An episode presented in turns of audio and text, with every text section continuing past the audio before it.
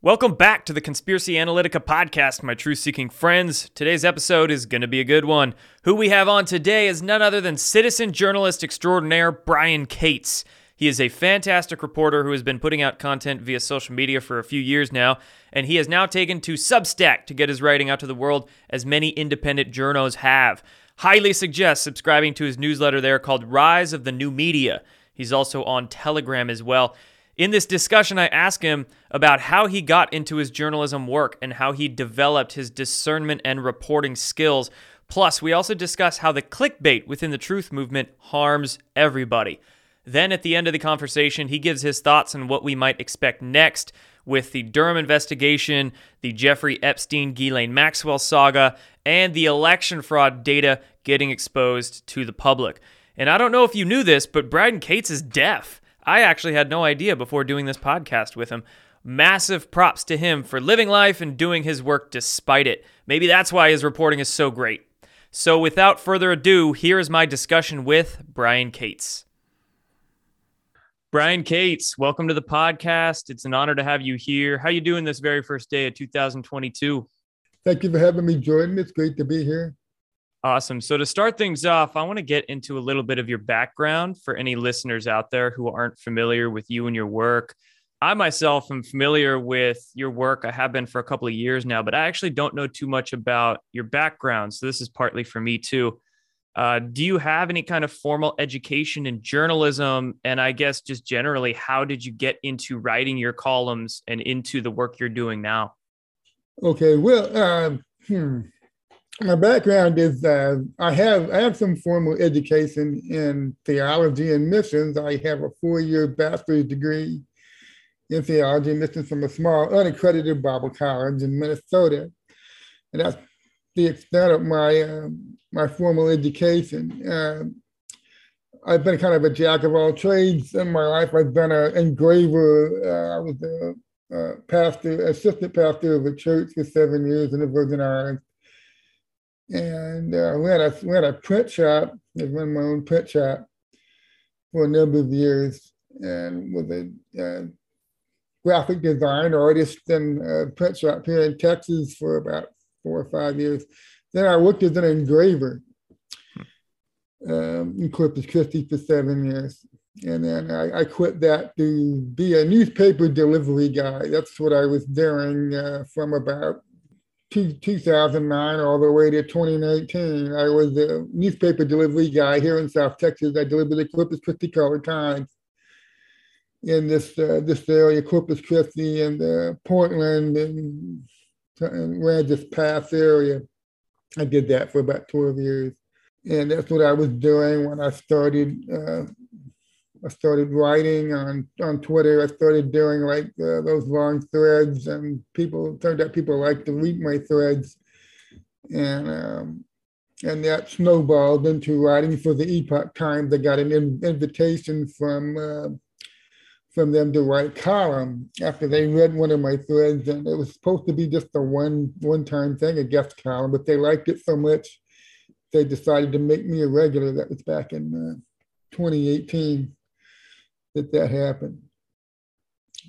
I have no formal journalism training. I'm self-taught. You know, people ask me, "Have you had any formal training?" I mean, like you know, because you're a column writer, you're in politics. You know, they want to know if I've had, you know, U.S. government in college or anything like that. The answer is no. I have no training in journalism or government whatsoever.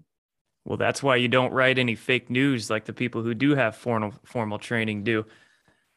And yeah, I remember coming across your Twitter threads, I believe about 2000, maybe it was 18 or early 2019. I saw you writing, as you write a lot about the uh, Durham investigation and the whole Russia collusion hoax. And I was very impressed with your with your work and I liked how you you kind of walked this line between having an open mind and I guess kind of writing on what they call conspiracy theories, but you did so in a very grounded way. You didn't go off into speculation. You kept it with facts and you kept grounded in reality. So, no, yeah, I very much have appreciated your work the past few years. And then, especially this year, with how you have no problem in calling out the clickbait and calling out the fakers out there and you do so in like I said a grounded way. It's it's great. So um I guess we can get now into kind of discussing those sort of things. You said you've been writing for about 4 years now, we could say. We're in 2022. And uh over the last 4 to 5 years and I guess even before that because of course you were delivering newspapers, so you were familiar with the with the news how has social media changed the landscape in both finding information, finding data, and then also reporting on it as well? Well, the I like to call them the legacy media. People call them the mainstream media. You know, Trump just called them fake news. They were able to continue playing gatekeepers over information because even though the internet was now has been available for about a decade and a half, the research tools are out there to be utilized. Uh, most people were not aware of just how much information they was at their fingertips on the internet. They did not know where to go find it.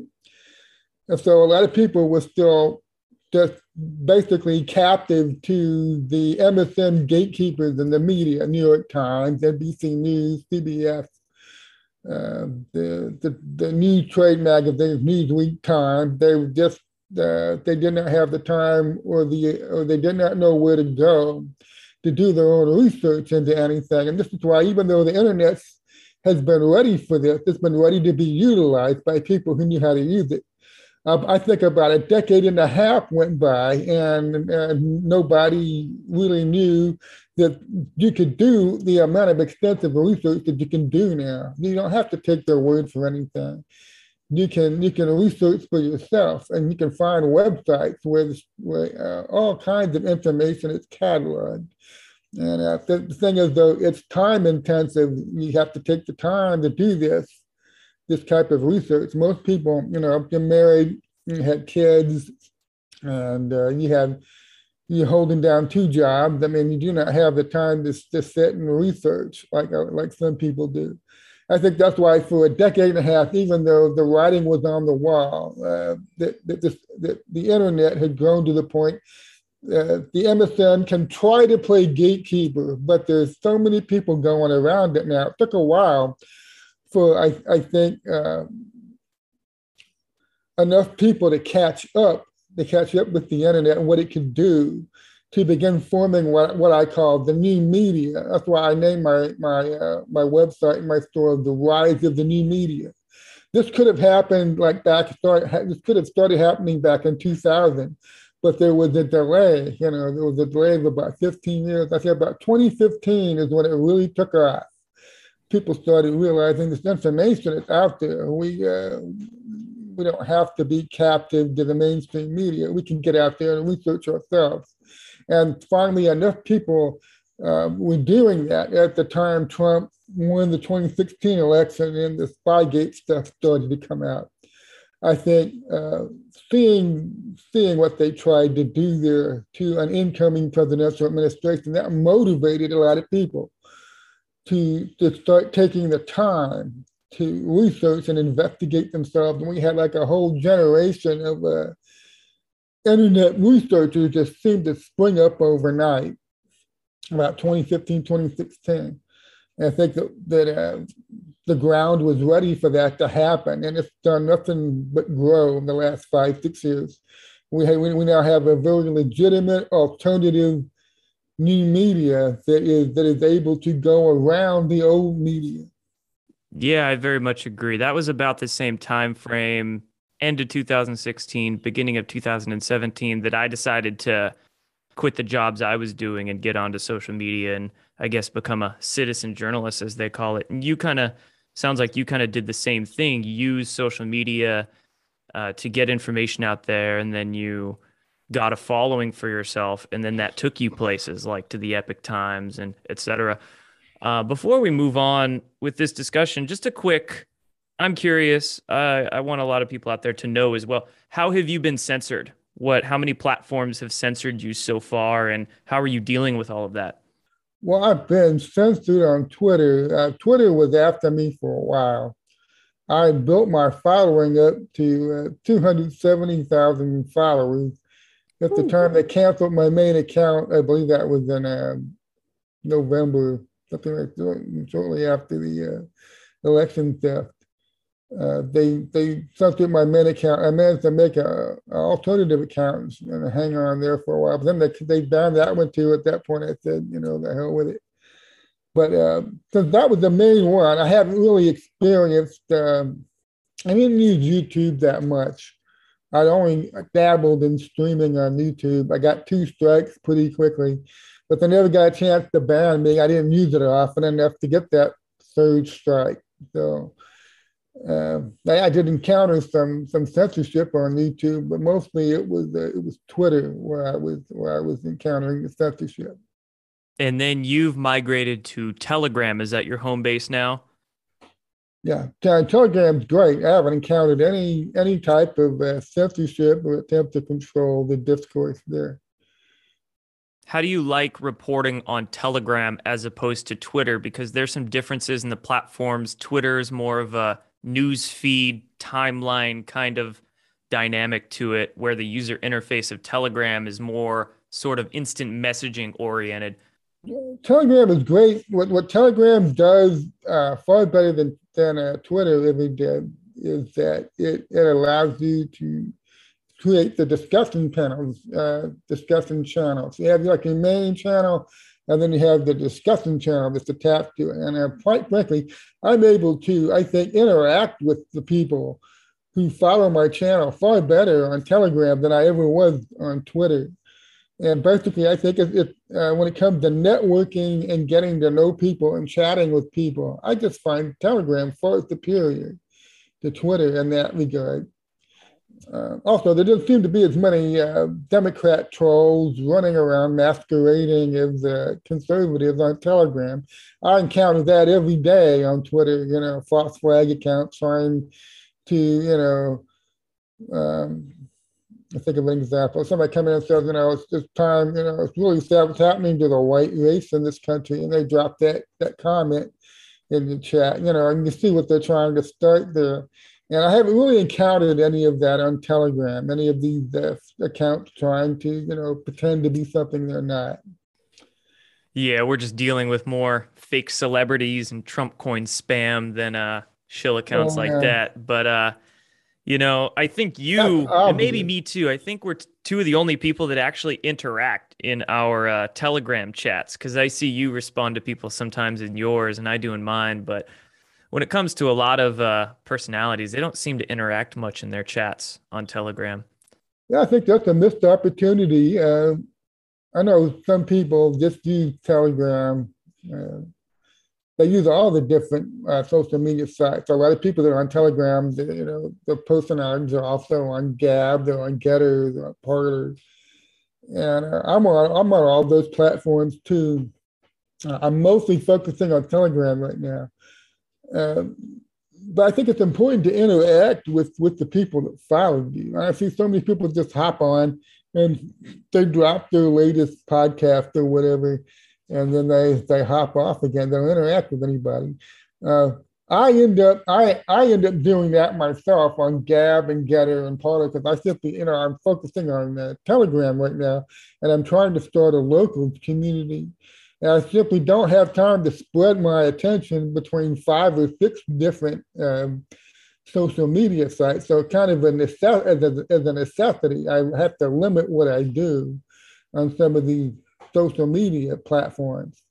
I just drop in there and drop my, you know, a link to my latest column or whatever. And I wish I had more time to interact on Gab and Parler, you know. But uh, I noticed that there are some people that, that uh, doesn't matter what platform it is, that's all they do. They never seem to really interact with anybody. And I think that's a huge missed opportunity because I think you need that feedback from people. I get a lot of feedback uh, not all of it is positive, you know, and sometimes, you know, that, that saying that um, um, some of your best criticism comes from people who don't like you, you know, and you need to pay attention to it because uh, because uh, they can see things that you don't see. And so just having a bunch of people surround you tell you what you want to hear, I think it's a valuable valuable tool to have that feedback. And I think a lot of conservative personalities on social media, because they don't interact with the with people uh, on the on the on the, with their accounts, they don't interact with them. They miss a lot. They don't get any feedback. They don't see they don't see problems coming. Uh, the fact that they may be myopic, they're just dealing with one subject, and nobody really is interested in that subject right now. I want to talk about something else, but they don't see that. So, so having feedback is important. Yeah, and I find that you can learn a lot from people too. If you just send them a quick message or two, they reply back, and they might have some information or or data that you don't have, and they can send it over, and then just that that quick interaction there can get you quite the uh, quite the data that could be a I know big Absolutely. in a story or something like that. So, uh, moving on now, you know you're you're primarily on Telegram, which I myself am too. I do like Telegram as a platform. They don't censor, and it's it's easy to get out quick information on there. So, um, one reason I do like your reporting is that you are not scared to uh, call a spade a spade, and then discuss the the clickbait. I guess we could just call it in the in the community. A lot of people don't like that. They think it's dividing. They think you're a bad guy. They say, "Oh, same team." You know, they kind of use, in my opinion, those are lame excuses that people use to shut down dissent. But you're not scared to do it. So, what do you think about the uh, clickbait or that kind of misinformation, we could call it, that circulates around the truth movement? Well, there's a lot of time and energy that gets wasted on things that uh, should not be happening. Like we, we saw an example of this. You brought up an example of this recently. Somebody put out a fake uh, Maxwell verdict post that started instantly circulating when uh, somebody put it up, and I had people people uh, showed it to me, asked me to comment on it. I get asked to comment on stuff that's obviously fake uh, every day. It's like one of the biggest problems we face right now with with the conservative movement or the MAGA movement uh, on social media is that people have been bombarded with so many lies and with so much disinformation they reach the point where they feel like they can't tell what's real, they can't tell what's what's true and what's false. They're looking, and so instead of instead of developing their own minds, instead of developing their own research abilities, they're just looking for an authority figure to tell them what's true. Hey, I want to run this by you. Hey, Brian, is this true or not? You know, and I'm like, JFK Jr. showing up with with Trump at a plaza in Dallas. You can't just look at that and see that's fake. You know, but uh, I I sympathize with these people. I don't get nasty with them. I understand what the problem is. They've been bombarded with so much, so many lies and so, so much disinformation. They feel like they're cut off from reality. They can no longer tell what's real and what's not. And that's a big problem. And so when people are in that state, what angers me is I watch somebody take advantage of somebody who's like that. They're looking for the truth. They're searching the not what's true and what's false. And they're looking for an authority figure to tell them, okay, uh, I speak the truth. You can trust me. Believe what I say, you know, and they solicit this type of following. And I think that's very dangerous because I think what I try to do, I want to get, I want to get people to where they think for themselves, they research for themselves, they come to know the truth for themselves. They don't go off looking for some authority figure to tell them what's what. They can trust themselves. They can trust their own instincts. You know, I think a lot of people that want end up they end up running to me with some story that's obviously fake. You know, they can already see there's something wrong with it you know, but they're not trusting their instincts. They want an authority figure to tell them this isn't true. And uh, and that's the problem, you know. And there's people out there that take advantage of this, and uh, I think that's why it's important to call it out, call out this clickbait stuff. Yeah, and you brought up a good point at the beginning of that, in that uh, there's a lot of collective man hours that are wasted on this sort of content, and I think you and I, we both get uh, when people get the cognitive dissonance at us and they're upset for us calling out the clickbait, they say, "Oh, Brian," or "Oh, Jordan, don't waste your time on that. Why are you wasting your time on that?"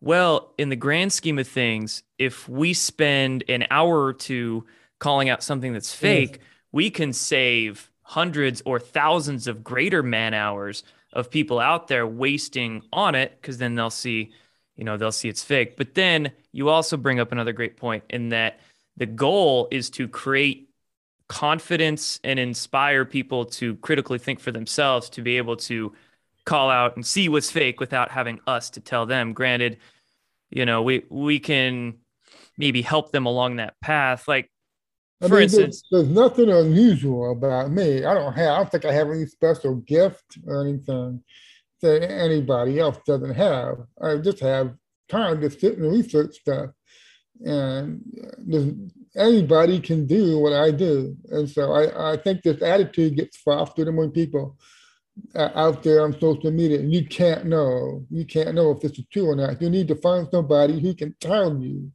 if this is true or not and it's it's a huge problem because the people become convinced they can't do this themselves and i think that's dangerous.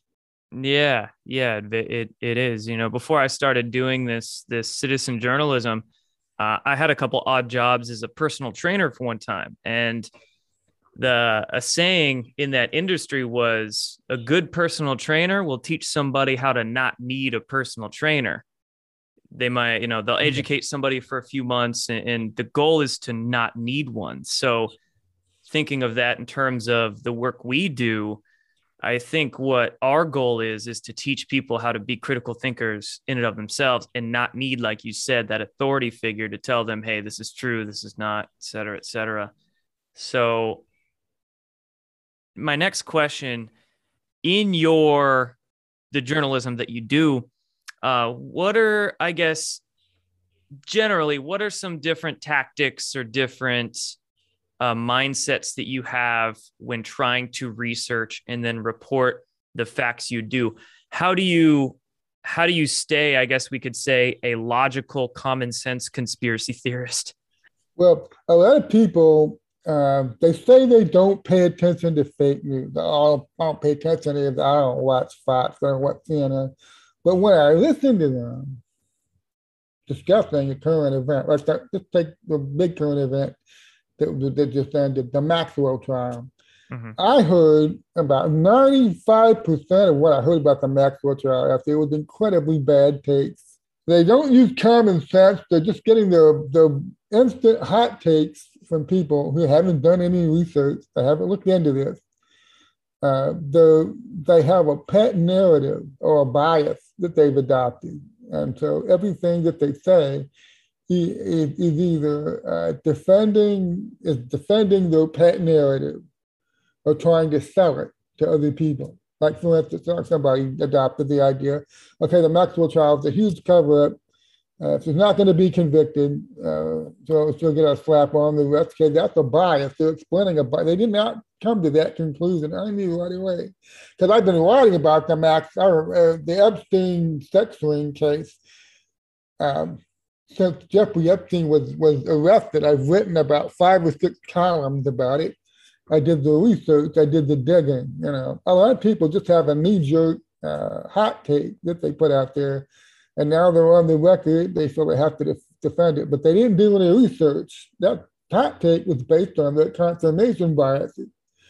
And so even as the um, the trial went on, and it became apparent, you know, if you followed the trial, that Maxwell's defense against the charges she was facing was at its foundation incoherent. I thought I even used that that title of one of my columns, my recent columns on my Substack.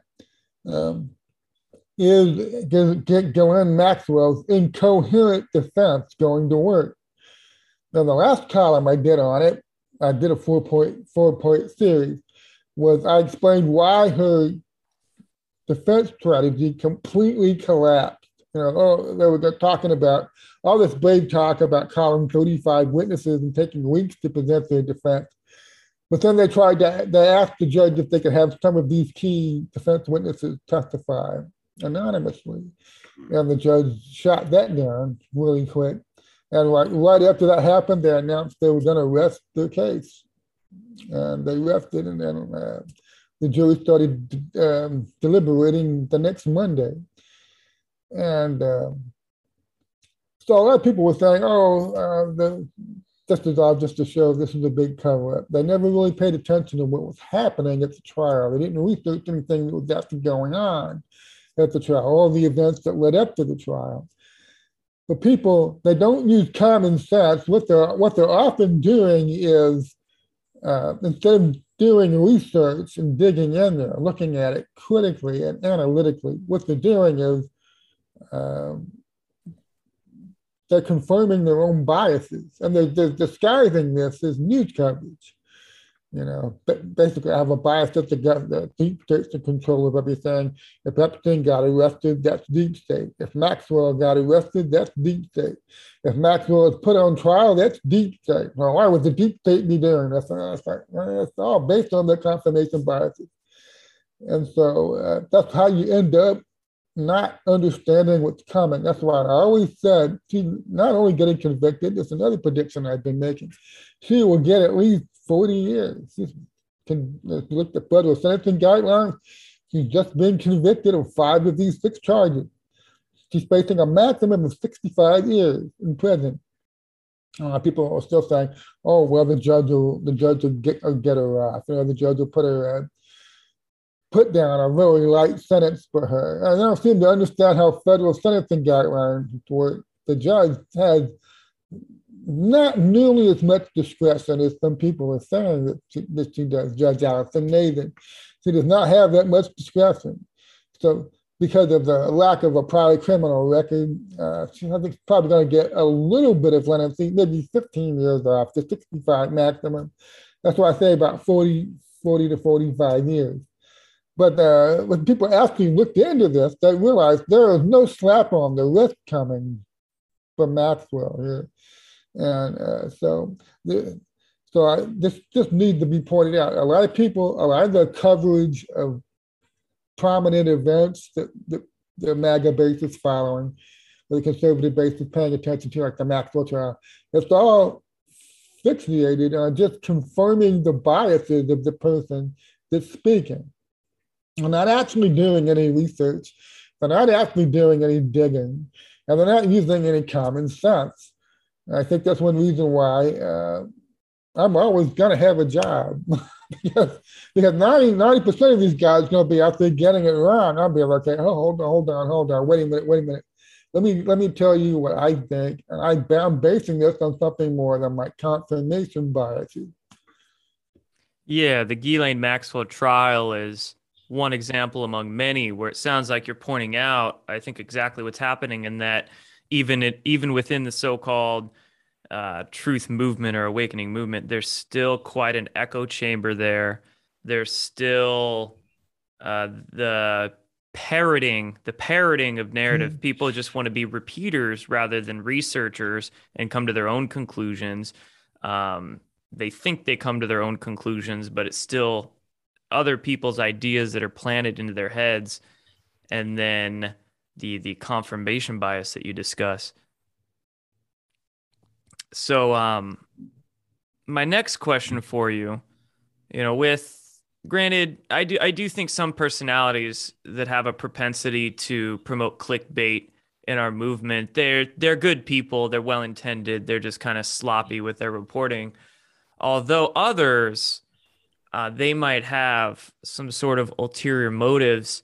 Uh, do you think there could be uh, rogue intelligence assets or corporate contractors having a hand in the clickbait that makes its way around the uh, sort of underground movement on social media?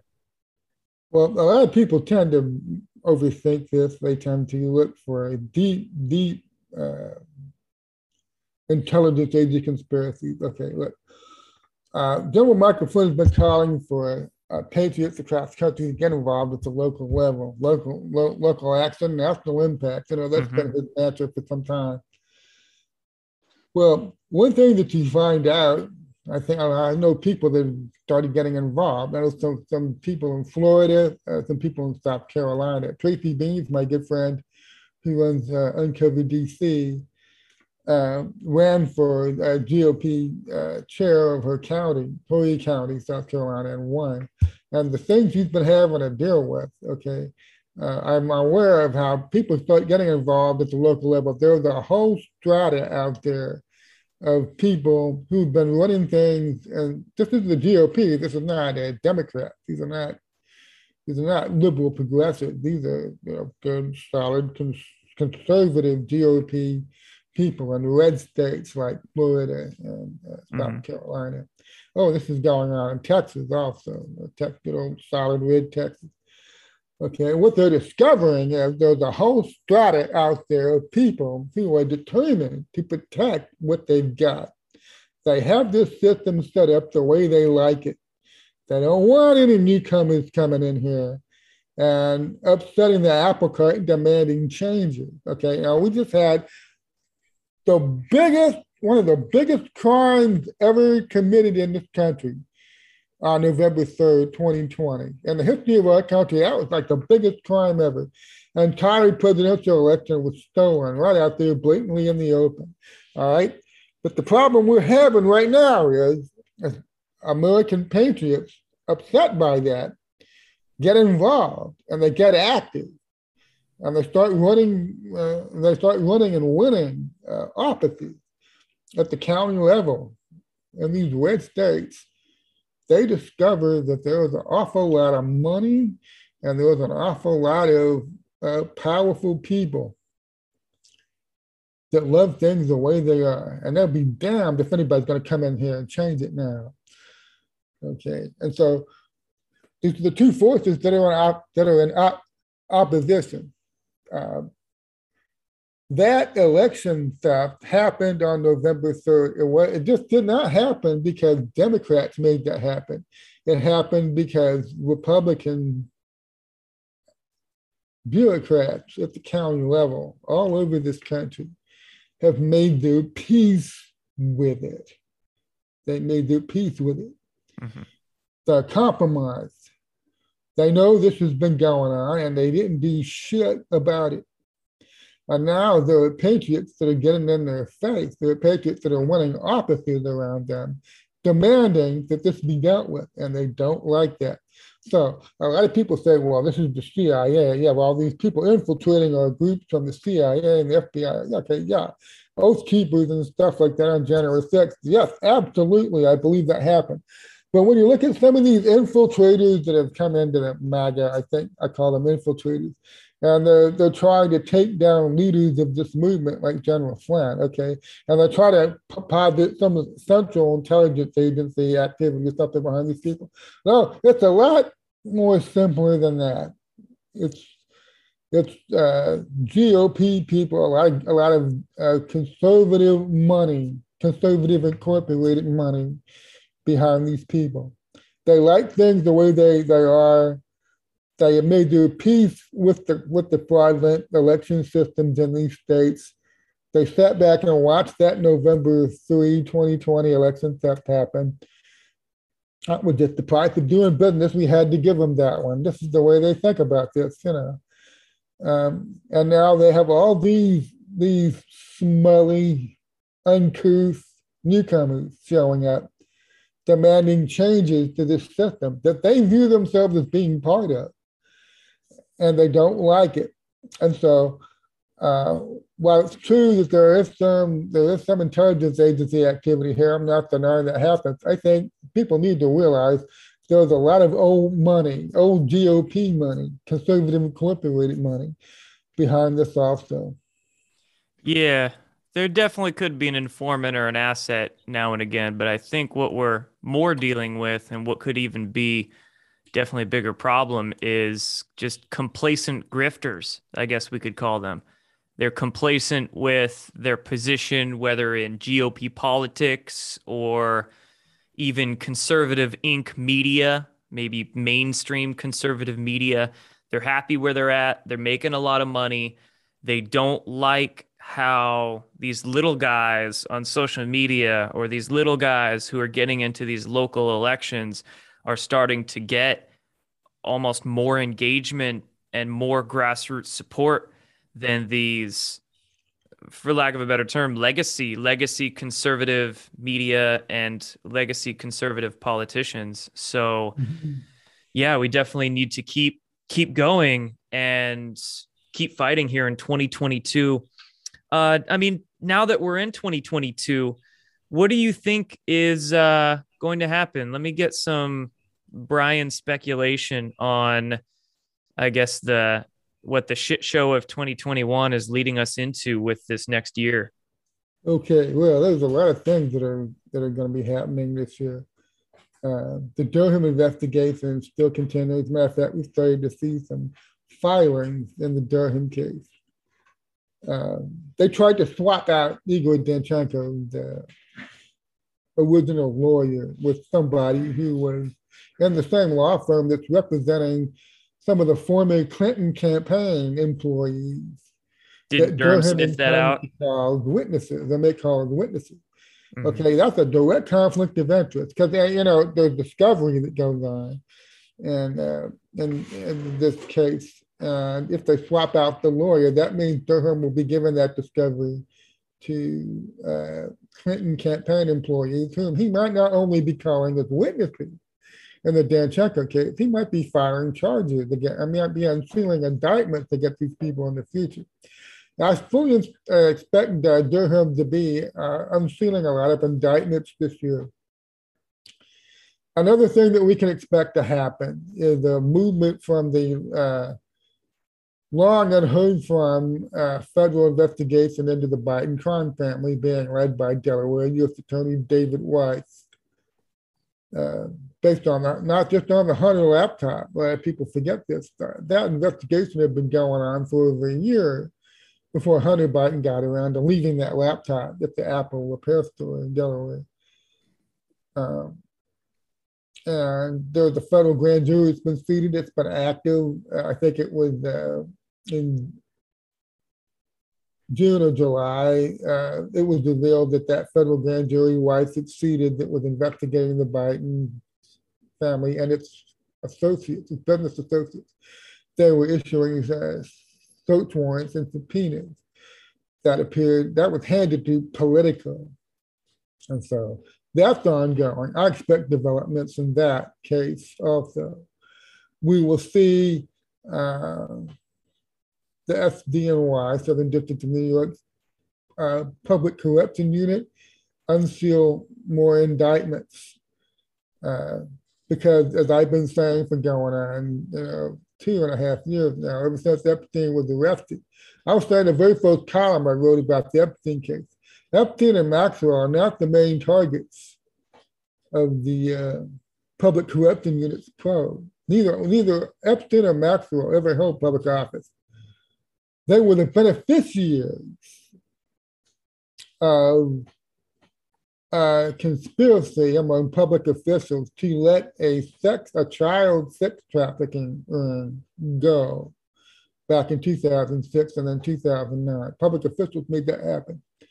They conspired among themselves to cause that.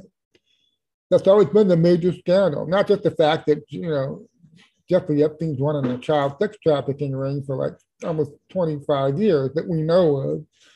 Okay, and then he got caught in 2006 and they let him go. He got caught again in 2009, and then they gave they let him go. And that time they gave him that that sweetheart deal, the slap on the wrist, house arrest. You know, basically he just had to had to work out of an office, uh, you know, for six months. Okay, the real scandal has always been that public officials let him and all of his slimy child rapist firms go back in 2009. It's always been the real scandal. The people who keep saying it's over, it's over, you know, they don't understand. There's a reason this investigation was run out of the public corruption unit and not the sex crimes unit. There's also a lot of talk because the black book's been sealed and none of this evidence is going to be made public. That's being sold as a massive cover-up. Well, well uh, if there was ongoing federal criminal investigations, into the people that engineered that cover up in 2009. and into the people that were assisting Jeffrey Epstein and Ghislaine Maxwell uh, and running their sex trafficking unit, and the clients who were actually doing raping these kids and being recorded while they were doing that. Okay, all that's going on. They wouldn't make that public either, would they? Of course they wouldn't. Federal criminal investigations are not publicized while they're ongoing. They do not announce the initiation of a federal criminal investigation. They do not announce, yeah, okay, yeah, we just started a federal criminal investigation at so and so. You know, do not publicly announce that. They do not provide updates. Well, since we started that federal criminal investigation of uh, this person six months ago, here's where we're at. You know, they don't give you an update. Everybody knows this. Uh, it's just the, the, there's all kinds of clickbait guys in our own media that pretend like they don't know this. And so the, the, the of, they're starting the cover up thing now about the uh, Epstein sex ring. So I'm saying you will see more indictments. It probably won't take very long now that Maxwell is going to be sentenced. I have not set a sentencing date yet, but I think that will be coming shortly. Another development we'll see this year, we're going to see a lot of the institutions that have thus far refused to acknowledge that the 2020 election was stolen. They're going to be put in a position where they're going to have to acknowledge it. I think that, and there's also going to see a lot of election reform being implemented by well before November uh, 2022 gets here. in the next 11 months, they're going to see a lot of uh, a lot of changes in the way many of these states handle their elections. We just had a report came out today. Uh, Seth Keshel was boosting this on his Telegram. This report came out today from the Texas Attorney excuse me, not the the Texas Secretary of State, Mr. Scott, released a report that showed 685,000 fraudulent votes were, were made in Texas in November 2020. Okay. Now the thing about every fraudulent vote is not only is uh, is it a crime, it disenfranchised the real vote. That means 685,000 honest Texas voters had their votes nullified by a fraudulent vote. And that is a major scandal. And uh, uh the MSMs are moving and try to try to cover this up, but the cat's out of the bag. And this is not a state where, you know, when, when, Texans, a lot of the honest Texans find out that, you know, we had we had over half a million fraudulent votes passed in this state. Uh, there's going to be reforms one way or another. I expect a lot of changes this year. Another, another change we'll see is uh, the Omicron thing, the Omicron variant, which I believe is, was designed and released purposefully, has pretty much lowered the curtain of the pandemic. Where I think seeing retreats across the board uh, from some, some places that were going to, ad, going to advocate vaccine mandates are already retreating. Uh, you can't stop Omicron, it's unstoppable. Uh, and I think that's why Biden threw the towel in this past week. He finally admitted, yes, there's no federal solution to this damn thing. I'm tossing it back to you governors in the states. Good luck with it. You know. And we'll see that playing out over the course of this year. Went from a year ago about, yeah, I'm going to shut this virus down, you know, all that shit talking you did. I'm thinking it won't take long for people to realize just uh, how the game has changed. A lot of the facts come out this year. I've been going over the book, The Real Anthony Fauci, on my Telegram channel. I've been I've been sure. I mean, I I I thought I, I thought I knew how bad an asshole this guy was. I gotta tell you, I'm learning a lot from reading that book, stuff I didn't know. I had no idea. He actually has a personal stake. He makes money off of these vaccines personally, makes money off the vaccines and drugs. He's supposed to be overseeing and regulating from the, the, the pharmaceutical industry. He's in bed with them. He's making money with them. All kinds of stuff I've been finding out. This stuff is now out there, it's going around, it's circulating. We've had the admission that there was gain of function research going on at the Wuhan lab. After they spent a year saying anybody that said that was crazy. and was slandering these uh, these scientists who were working to contain this pandemic. Uh, pretty much proven it came out of the lab in Wuhan. Uh, we've had a top Harvard scientist who was hanging out in the Wuhan area nine months out of the year for the past decade, being paid millions of dollars under the table by the CCP. He was just uh, successfully convicted in Boston. I think there'll be more develop, de- developments in that story, the Wuhan lab story. So uh, I think I pretty much touched on it, everything there, yeah, there so far. So there, there's going to be a, a busy year. There'll be a lot of stuff happening. And of course, we have 35 I okay, so far it's up to I think 24, 25. I believe we might see as many as 35 to 40 Democrats in the House suddenly announce they they're retiring to spend more time with their families. We only need to pick up about five or six seats there, I think, to get control in the House back. So there's a lot of shifting, there's a lot of changing going on. I see a lot of these clickbait guys out there completely ignoring how the ground is shifting they're constantly focusing on doom and gloom. They're constantly focusing on, you know, the only way this election, the 2020 election is fixed is if Donald Trump is back in the White House. November 2022 gets there and Donald Trump, okay, is Donald Trump back in the White House? No, then don't vote. They're going to tell MAGA not to vote. The truth movement, they're tell them, don't vote. You voted wasted. The system is rigged. So I think we'll see a lot of pushback against that this year.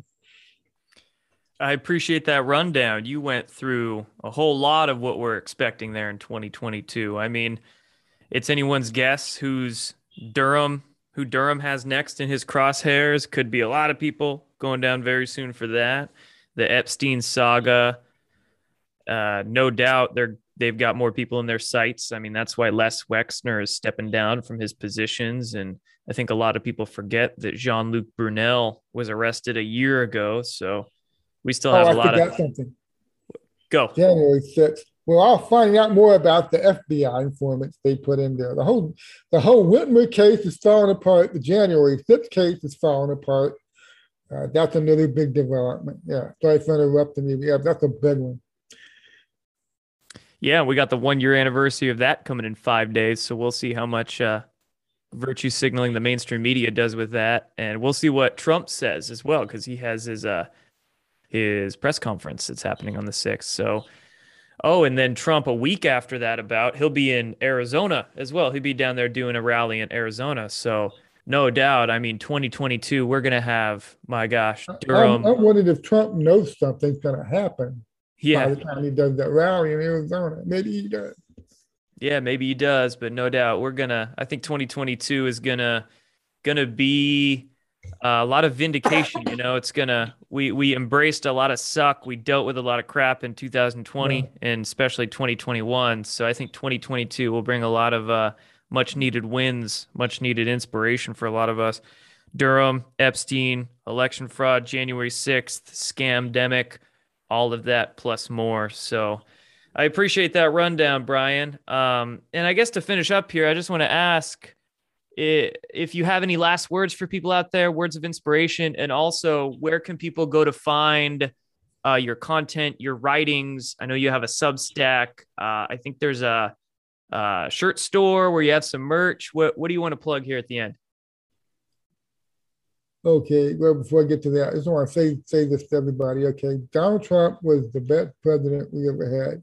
He successfully navigated two, not just one, but two black swan events that were supposed to turn this country into a basket case. It would have been much easier for the Great Reset crowd coming here and make all the changes they wanted to, make if our economy had gone right into the toilet and stayed there. Okay.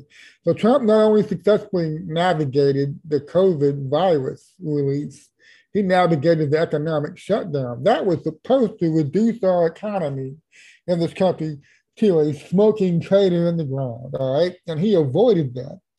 Look at how much easier it would be for a lot of these totalitarians out there to implement their uh, agenda of control Because if the U.S. economy collapses like they wanted it to, like they expected it to, that has uh, a ripple effect all over the world.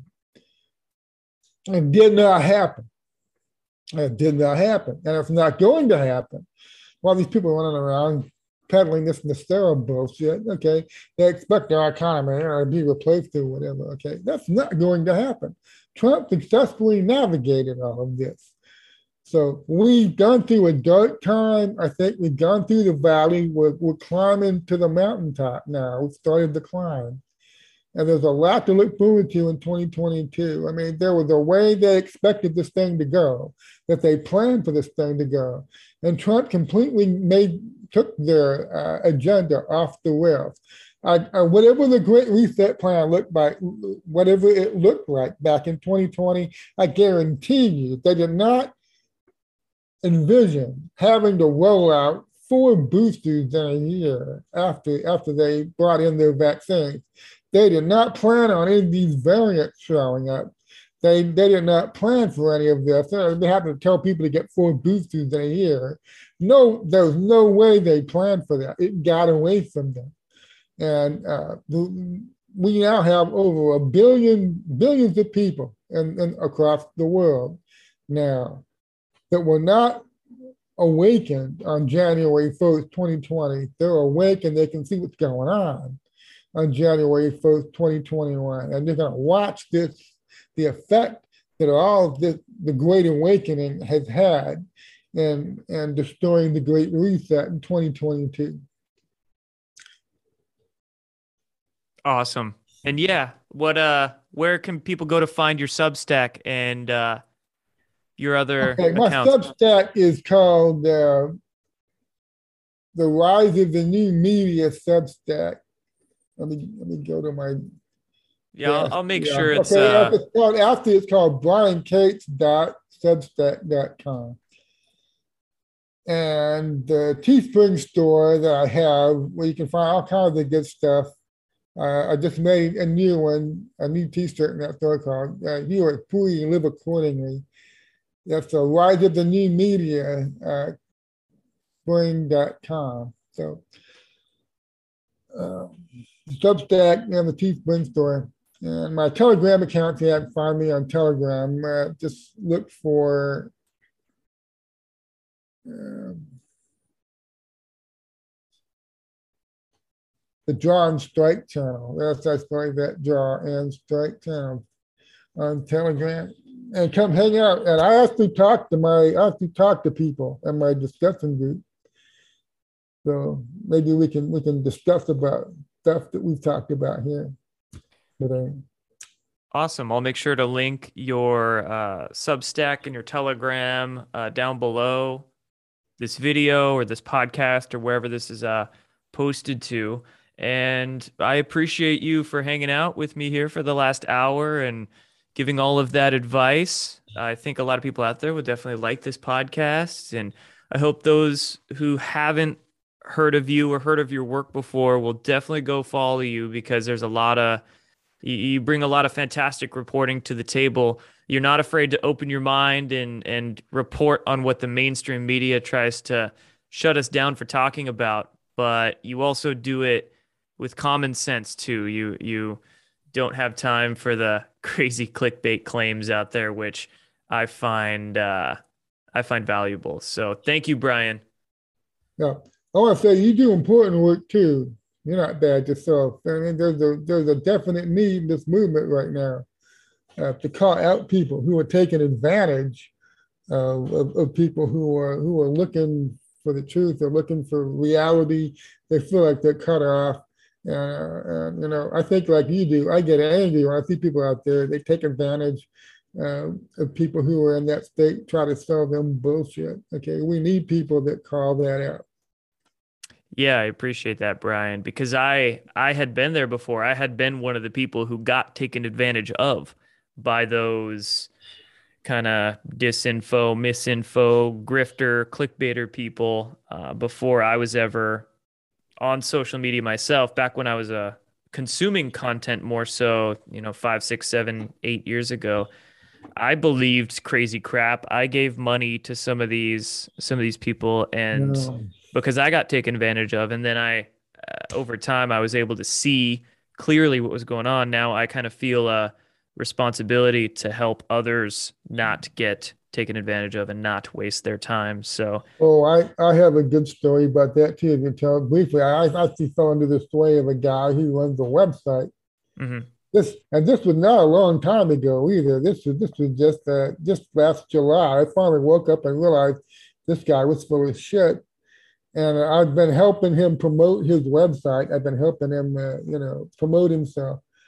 And then, uh, and uh, the the big wake up call I got was when he was he was uh, talking about the the mandatory vaccinations that were getting ready to, to, to try to implement in France. He was all for that, and uh, that, that kind of you know shook me out of my uh, karma, I guess you could say. I ended up leaving his website shortly after that. And I, I wish I could say this was a long time ago. Know, actually, I myself fell for a grifter like that, somebody like that. So it can happen to anybody. You just end up trusting somebody, and then before you know it, uh, you know, you didn't do your due diligence, and you can end up regretting that later. Yep, you definitely can. So, no, yeah, there's, I think, some shysters in this movement that need to get called out, and uh, the people who do the the valuable work, the resourceful work, they need to be supported and promoted by whatever means. So thank you, Brian. Thank you for spending some time with me here. Thank you very much, Jordan. We do this again sometime. I'll come back whenever you want. It was uh, a pleasure talking to you. Awesome. Thank you. We'll do this again soon.